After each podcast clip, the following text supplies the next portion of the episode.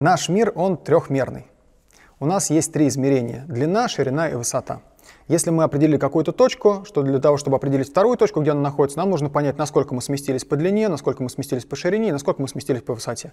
То есть три координаты достаточно для того, чтобы определить любую точку в нашем пространстве. Это, собственно говоря, и определяет трехмерность нашего пространства, если мы откидываем время. Ну, такое вот геометрическое пространство, оно у нас трехмерное. Можем ли мы из него сделать каким-то образом пространство меньших размерностей? Ну, легко, можем сделать двумерное. Например, картина художника, она двумерная. При этом основные элементы, которые он хочет изобразить, а, информация о них на этой картине отображается. Также точно двумерно устроена фотография, также точно двумерно устроен кинематограф. В общем, все вот эти визуальные искусства, они двумерные, ну, кроме какой-нибудь там трехмерной графики, это редкий гость, и, в общем, в основном в 20 веке появившийся. А, так вот, они двумерные, но при этом, когда мы из трехмерного мира делаем двумерный, у нас какая-то часть информации скрадывается. Если человек на фотографии встал за колонну, он не может на фотографии выйти за колонну и сказать «Здравствуй, мама, я здесь». Мы его уже не увидим. А, такая же ситуация, например, если мы берем двумерный, ну, там, не знаю, экран телевизора. А, мы можем развернуть его в построчную такую развертку. То есть построчный — это одномерный случай, когда у нас просто одна линия. И когда сигнал передается по телевизору, у нас пиксели просто друг за другом зажигаются, зажигаются, зажигаются, и вот такие вот полоски идут. То есть фактически у нас есть такая длинная-длинная полоска, которая на экране телевизора вот так вот загибается, загибается, загибается. То есть мы на самом деле из плоского изображения двумерного можем сделать одномерное изображение, нам ничего не мешает. Но когда мы делаем из плоского изображения одномерное, мы тоже теряем некоторую информацию. Например, мы можем сказать, вы знаете, первый пиксель синий и 641 тоже синий. Вот в линейке они находятся друг от друга очень далеко. При этом, если бы мы это изобразили на экране, то мы бы понимали, что эти два пикселя находятся на самом деле рядом буквально. Вот этот первый здесь находится, а 641 он прямо под ним находится. Это просто одна там часть, например, неба, которого там в левом углу у нас расположена верхнем.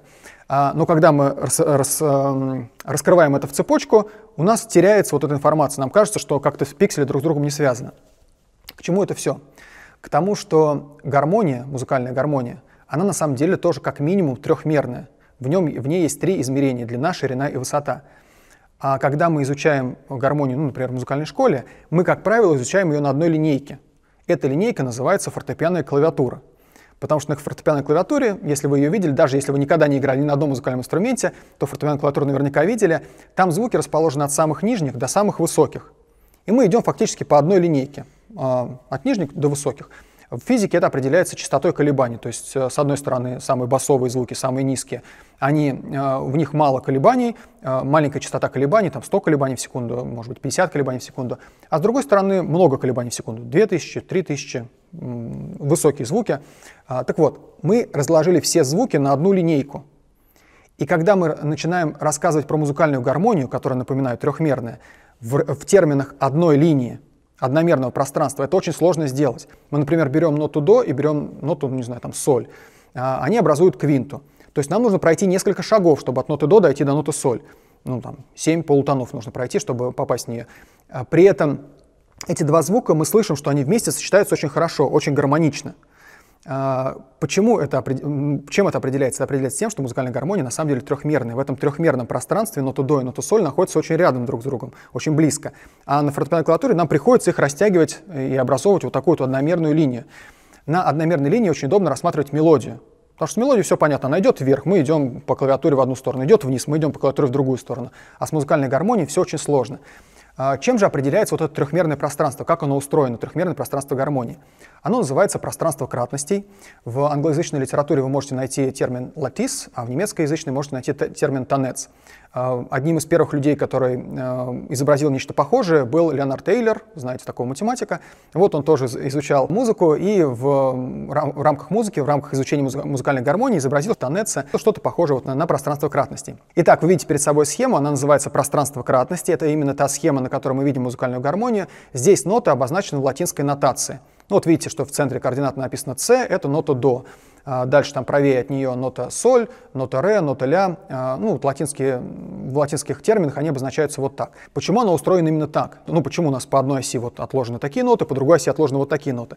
Не потому, что нам так захотелось. Дело в том, что это определяется физикой звука, определяется совпадением гармоник. Почти в каждом учебнике по гармонии, по элементарной теории музыки, первая глава называется «Физика звука». И в этой физике звука вы увидите, что у каждой струны есть основной тон и есть гармоники кратные. Те, которые в два раза выше, в три, в четыре, в пять, в шесть, семь. Это в первой главе присутствует, и начиная со второй главы про это забывают как страшный сон. Как будто бы это вообще ни на что не влияет, это, знаете, это мы для физиков написали, а в музыке это никак не, не используется. На самом деле практически вся музыкальная гармония строится исходя из этих гармоник. У нас есть основной тон, когда струна колебалась целиком, и все остальные гармоники будут кратные, то есть в два раза выше, в три раза выше, в четыре, в пять, в шесть, семь, в целое число раз выше, чем частота основного тона. И вот если мы видим, как устроены гармоники, мы можем соединить два звука по умножению на 2, умножению на 3 и умножению на 5. Это три способа соединения звуков. И дальше эти способы мы откладываем каждый по своей оси.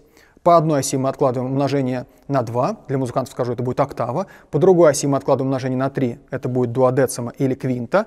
По третьей откладываем умножение на 5, это будет терция. Ну, на самом деле терция через 2 октавы, потому что это умножение на 5. Что такое, э, ну не квинта, на самом деле, квинта через октаву дуодецима? Это мы берем звук и берем звук, который ровно в 3 раза выше. У них совпадает каждая третья гармоника. Вот такое соотношение звуков дает нам квинту, точнее квинту через октаву, дуодециму. И это соотношение звуков для нас, э, в нем будет очень много консонанса, потому что просто каждая третья гармоника совпадает. У двух звуков очень много общего. Поэтому мы здесь располагаем тоже в одном шаге. Это шаг э, кратности 3. То есть по горизонтали, видите, мы откладываем э, квинты или все время умножение на 3. Эти звуки друг с другом хорошо соотносятся. Когда мы идем по вертикальной оси, у нас э, этот шаг — это умножение на 5. Мы берем ноту до, берем звук, который ровно в 5 раз выше, мы попадаем куда-то на фортепианную клавиатуру, на какую-то определенную клавишу. Эта клавиша будет ми через 2 октавы. Вот именно поэтому мы здесь в одном шаге располагаем ноту ми, потому что этих двух звуков будет каждая пятая гармоника совпадать. У них будет очень много общего. У исходного звука и у звука, который ровно в 5 раз выше. Вот мы тоже в одном шаге их расположили. И, наконец, третий шаг, который мы с вами используем, это умножение на 2. Это мы берем звук до, берем звук, который ровно в два раза выше, получаем до в следующей октаве, и, соответственно, умножение на 2 октавы, умножение на 3 дуодецима или квинта, и умножение на 5 — это большая терция. Вот это три базовых интервала, которые определяют нам пространство кратности. Именно по совпадению гармоник, потому насколько много у них общего. Мы получаем вот такое трехмерное пространство, и в нем и живет музыкальная гармония. На нем и имеет смысл рассматривать все гармонические явления. Консонанс, диссонанс, тональности, лады, э, аккорды, интервалы, то есть все, что касается музыкальной гармонии, имеет смысл рассматривать именно там. У нас не развертка в одну строчку, а у нас целое трехмерное пространство. Когда вы смотрите на картинку, вы можете задаться вопросом, а почему вдруг я говорю, что оно трехмерное, а на картинке-то оно вроде двухмерное, потому что у нас э, одна ось горизонтальная, одна вертикальная. Так вот, на самом деле незримо там всегда присутствует третья ось, октавная, по умножению на 2. И там, где написано нота до, ну, например, в центре координат, если мы пойдем вперед, ну, как бы из экрана, вперед, а, мы получим ноту до на октаву выше. Еще вперед, еще на октаву выше, а в обратную сторону на октаву ниже. То есть за каждой нотой скрываются нота и все, которые получаются октавы от нее. В музыке все октавные ноты называются одинаково. Если это была нота до, то на октаву выше тоже будет нота до. Вы видите перед собой пространство. По горизонтали мы откладываем фактически квинты, по вертикали мы откладываем фактически терции, большие терции. Это то, как устроена музыкальная гармония. На этом пространстве мы можем ее просто увидеть перед собой. Чем ближе там звуки друг к другу расположены, тем более благозвучные созвучия они будут давать, тем консонантнее друг к другу соотносятся, тем ближе они в некотором смысле, в гармоническом смысле слова. Не в мелодическом, какой-то звук там выше на сколько-то полутонов, а именно в гармоническом, что они сливаются друг с другом очень хорошо. Справа сверху видите ноты с диезами, слева внизу вы видите ноты с бемолями. А, когда строятся а, тональности, то вот то, что с одной стороны ноты с диезами, с другой стороны ноты с бемолями, это очень бывает полезно а, для, для построения, собственно говоря, тональностей. Э, можно сразу определить, например, знаки, которые будут в тональности. Можно определить основ... главные функции в тональности. Можно э, определить консонансы, диссонансы, разрешение, переходы в другие тональности, какие родственные тональности, какие... Ну, в общем, все, все, что касается музыкальной гармонии, на это пространство становится зримым. Нигде вот это пространство кратности, в чем там его особенность? есть разные элементы, которые то там, то тут встречаются. Вот у Леонарда Эйлера было впервые встретилось. Если взять книжку Холопова, там есть такая табличка, где э, все интервалы, которые есть, разложены по терциям и квинтам. И спрашиваю, а почему вдруг по терциям и квинтам? А на самом деле потому, что в пространстве кратности это самый ближайший интервал. Терция и квинта, видите, по, по горизонтали квинта, по вертикали терция. Вот, то есть Холопов тоже понимал, что вот это разложение, оно будет иметь место. И э, эти элементы то тут, то там где-то встречаются. Просто нигде они не были собраны вместе. Э, та книга, про которую я говорил, построение музыкальных систем, почему я ее написал? Не потому, что я люблю писать книги, это очень долго, мучительно и не нужно. Вот, а, потому что мне нужно было собрать это все как бы в одном месте, чтобы вот был некоторый единый, единый корпус текста, в который вот вы прочитали, и вы поняли от начала до конца, от физики звука, от того, как колеблется струна, от законов Ньютона, если хотите, и до э, того, что мы имеем в музыке, мажоров, миноров, тональности, ладов, всего остального. Вот вы видите это пространство кратности. Вопрос, а, используют ли ее реально музыканты? То есть смотрят ли они на него, на это пространство кратности, когда сочиняют музыку? Скорее всего, у каждого музыканта некоторое вот такое представление о звуках в голове формируется. Просто его крайне редко демонстрируют наглядно, что вот оно на самом деле, музыкальная гармония вот так устроена. Понимаете, музыке учатся, учатся очень долго там сколько-то, 15, по-моему, лет сначала музыкальная школа, потом музыкальное училище, потом консерватория. То есть профессиональный музыкант — это человек, который прошел огромный путь. И если очень долго тренироваться, то, скорее всего, знание будет уже в пальцах. То есть э, профессиональный пианист, он понимает, из какой там тональности в какую можно перейти, через какую другую, вот он это уже просто чувствует пальцами. Ему не нужна никакая схема для того, чтобы это делать.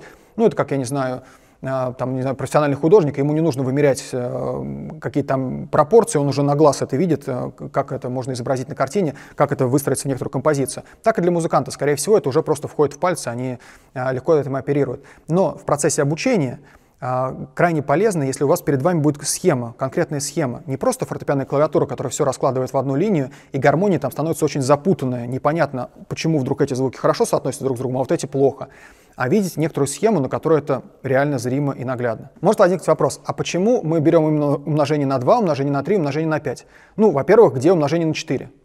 Дело в том, что умножение на 4 мы можем получить из умножения на 2. Мы умножили на 2, потом еще раз умножили на 2, получили умножение на 4. То есть умножение на 4 — это производный интервал, он не базовый, а базовый — это умножение на 2. И, как видите, 2, 3 и 5 — это простые числа. А, вот такая вот математическая красота в этом есть. И как вы понимаете, следующая кратность будет кратность 7. Сейчас в классической музыке она не используется. Когда я говорю классическая музыка, я имею в виду всю музыку, начиная от классики, от Баха условного и до современного, не знаю, там радиошансон, а, рок-н-ролла, блюза, джаза, всего что угодно, вот оно исполняется именно в этих звуках. Соответственно, а, умножение на 7 сейчас не используется. Сейчас нет такой зву- такого звука на фортепианной клавиатуре, который будет ровно в 7 раз выше, чем нота до. Мы попадем между клавишами, грубо говоря. Так вот, умножение на 2, умножение на 3, умножение на 5. Это простые числа. Но мы эту систему можем развивать, можем добавлять следующие простые числа, дополнять эту систему, можем добавлять новые оси. У нас получится новая музыкальная система, в ней будет сочинена новая музыка, не та, к которой мы с вами привыкли. Микрохроматика. И этот научный подход, про который мы с вами говорили, он позволяет нам в области микрохроматики, в области принципиально новой музыки создать некоторые правила, понять, как она будет работать. И сейчас у нас есть закон, у нас есть пространство кратности, у нас есть понимание того, как устроена физика звука, как совпадают гармоники, какие интервалы являются базовыми. И это понимание позволит нам выстроить принципиально иную микрохроматическую музыку.